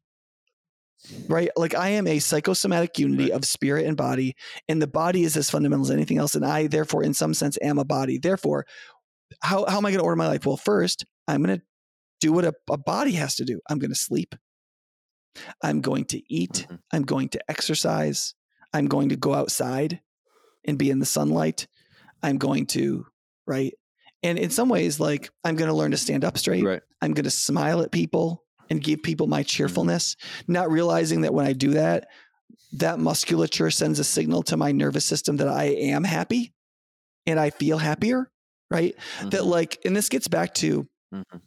When we discover our nature, when we do the right things for the right reasons based on our nature, it forms us as selves and it has positive feedback to ourselves. And it it gives us all these positive Right. dividends. The more we get involved in the quote the self our inner self the more against ourself we behave the more against our nature we behave the more against our body we behave the more Right. against our relationships we behave the more against our embeddedness we behave and so on. And we become less of a self more obsessed smaller and more broken. And so like the it's this is the classic like So there are some things you don't pursue. There are some things you get by pursuing something else. Mhm. and the self is one of them which is kind of ironic Right. happiness is one of them right Yeah. Right. Yeah. So okay, so I got a question about um uh I guess we got to wrap this up because we're we're about I think we're almost 2 hours in. Um so can you can you give a? I mean, those are some applications and some ways of thinking about this. What what are actual resources and books? I know you have a lot of books. Um, there's one that you and Mm-hmm. I are both reading right now that we're going to talk about at some point. I know there's a whole list of books that you want to start doing some book reviews on and things like that. So, um, give people some some resources, some books, some I don't know, maybe if you know any like documentaries or anything to watch on this to to even more fully understand it. Because you're you're obviously not going to understand all of expressive individualism or what it means in in one podcast but there are some really good books i mean that explain these things explain this very well. So uh, what are some resources Yeah. So um, the book you and I are reading is The Rise and Triumph of the Modern Self Cultural Amnesia, Expressive Individualism, and the Road to the Sexual Revolution by Carl Trueman. Now, that's a 300 something page book. It's pretty Mhm. involved, but it's also pretty comprehensive, right? So that's a good one. Um, really good How Not to Be Secular by James K. Smith. R- Reading Charles Taylor is the subtitle. Um, also covers a lot of this stuff, but it's focusing on expressive individualism, but it's focusing on that within secularism. Like, what is secularism and how does it produce these other philosophies? One of them being expressive individualism. Um, not to be too self promoting here, but my book, Substance, about worldliness, is is using the language of worldliness, but it, this is what it's getting at. And the first two chapters of that book are about that, and the rest of the chapters Yeah. are about how to how to deal with it. So, like my, I'm going to say my most popular book. I mean, it's still not popular by New York Times standards, but like the book that we've sold the most copies of, that we've got the most feedback that was helpful was that book, Substance. And people are because the first two chapters are this is the problem.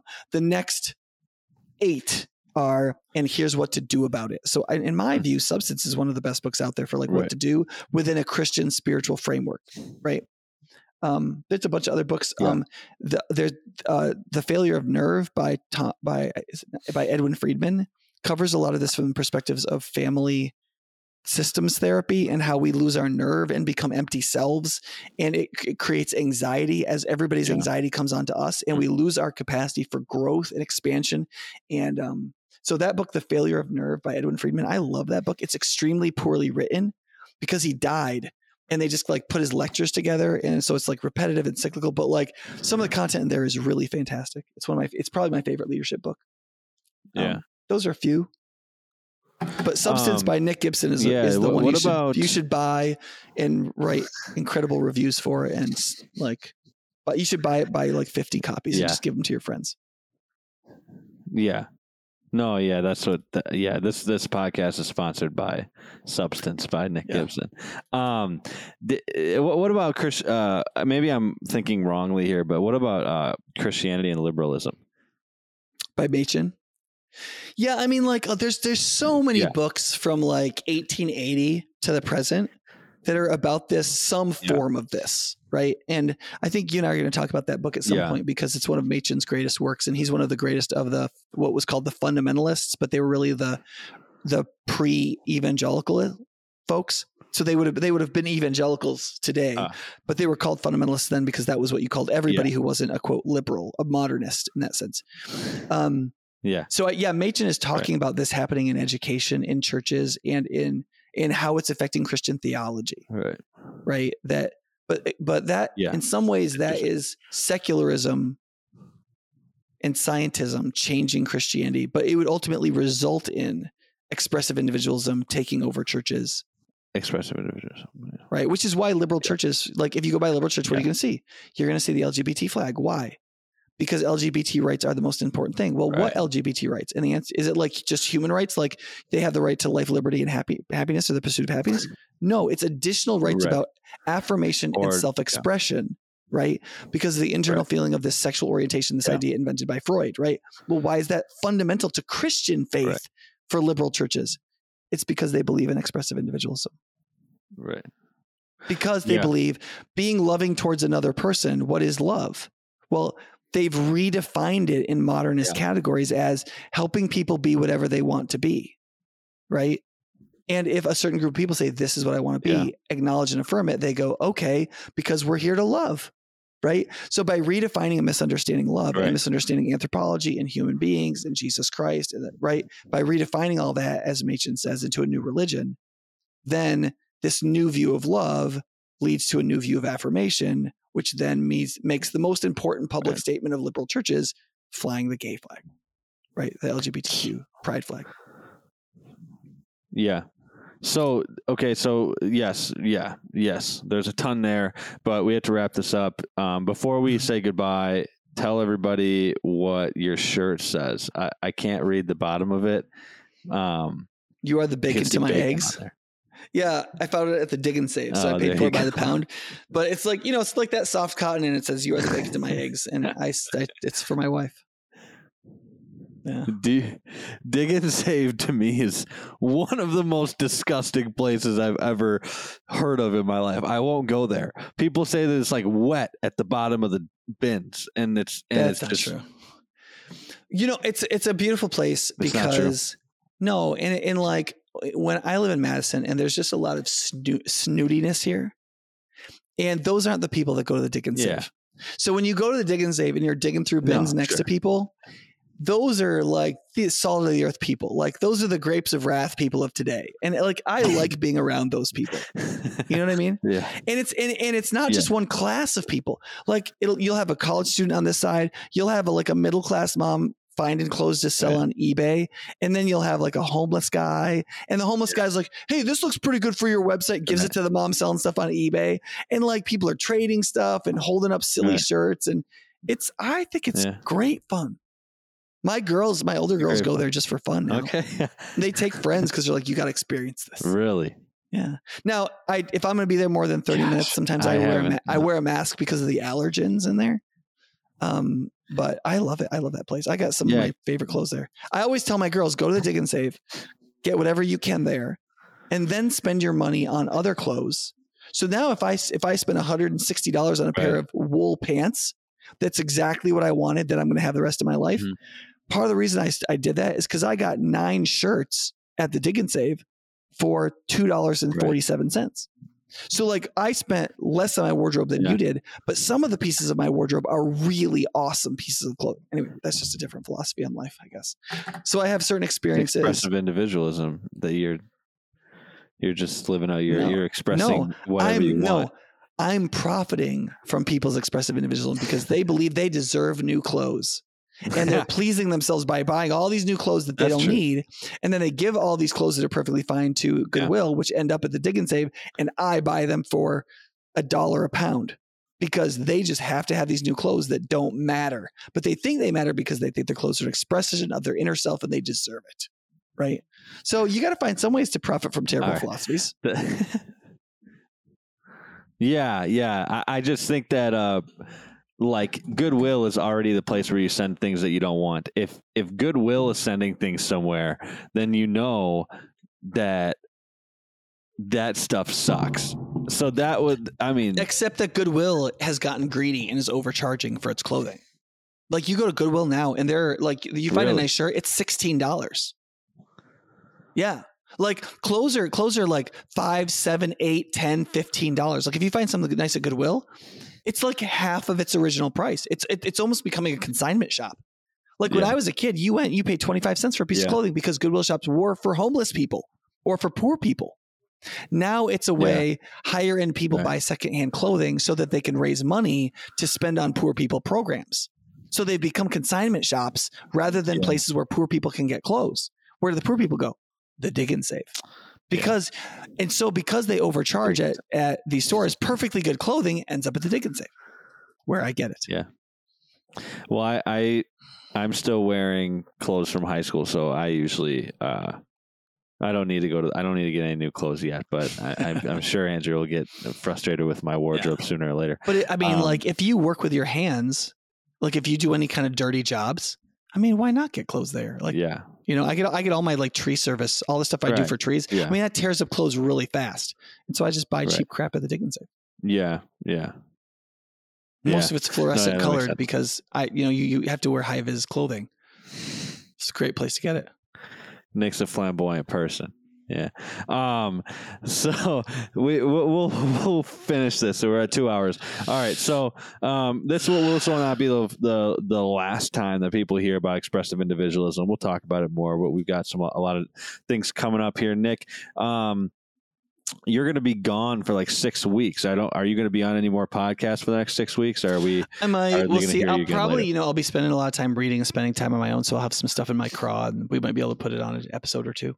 So we'll see. But yeah, my church granted me four weeks of rest leave for like all the crazy work I did during the uh, during COVID. I mean, working like just so many hours and to get basic things done. Um, and so we decided that there were yeah. three staff members who hadn't gotten any kind of rest that we wanted to give oh, uh, four weeks of additional vacation to to just go rest. And so I'll be doing that. It's going to be like kind of like a mini sabbatical for me. Yeah. So I'm pretty excited. And then I'm going on a vacation with my family here coming up. Where to? We're doing the Inside Passage cruise to Alaska, which sounds like which is not the vacation any of us would pick other than my 84 year old mom. It's the only way she can go to Alaska with us, you know? Yeah. So we're, and she put That'd up all the fun. money for it. So we're doing this cruise and we're going to experience some of Alaska that way. If it was me, I would have yeah, flown into like Fair Anchorage or something like that and gotten a four wheel drive vehicle and gone out to the mountains. But my 84 year old mom can't do that, you know? She can't. Yeah, that makes sense. Cool. Well, um, well, I guess, yeah, I guess if you like this podcast, make sure you like, subscribe, follow, share this with your friends, give us a five star rating, re- give us a review. Um, I think that's all the things that they should do. Go to optivenetwork.com for and a lot of buy cool cases of um, substance. Buy cases by Nick of substance.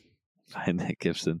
Um, and then if you have any trees that you want cut cut down, Simple Trees, uh, subsidiary of Gibson Enterprises, um, yeah. which is which sponsors this podcast. So thanks for listening, and uh, we'll see you guys in the next one. Goodbye.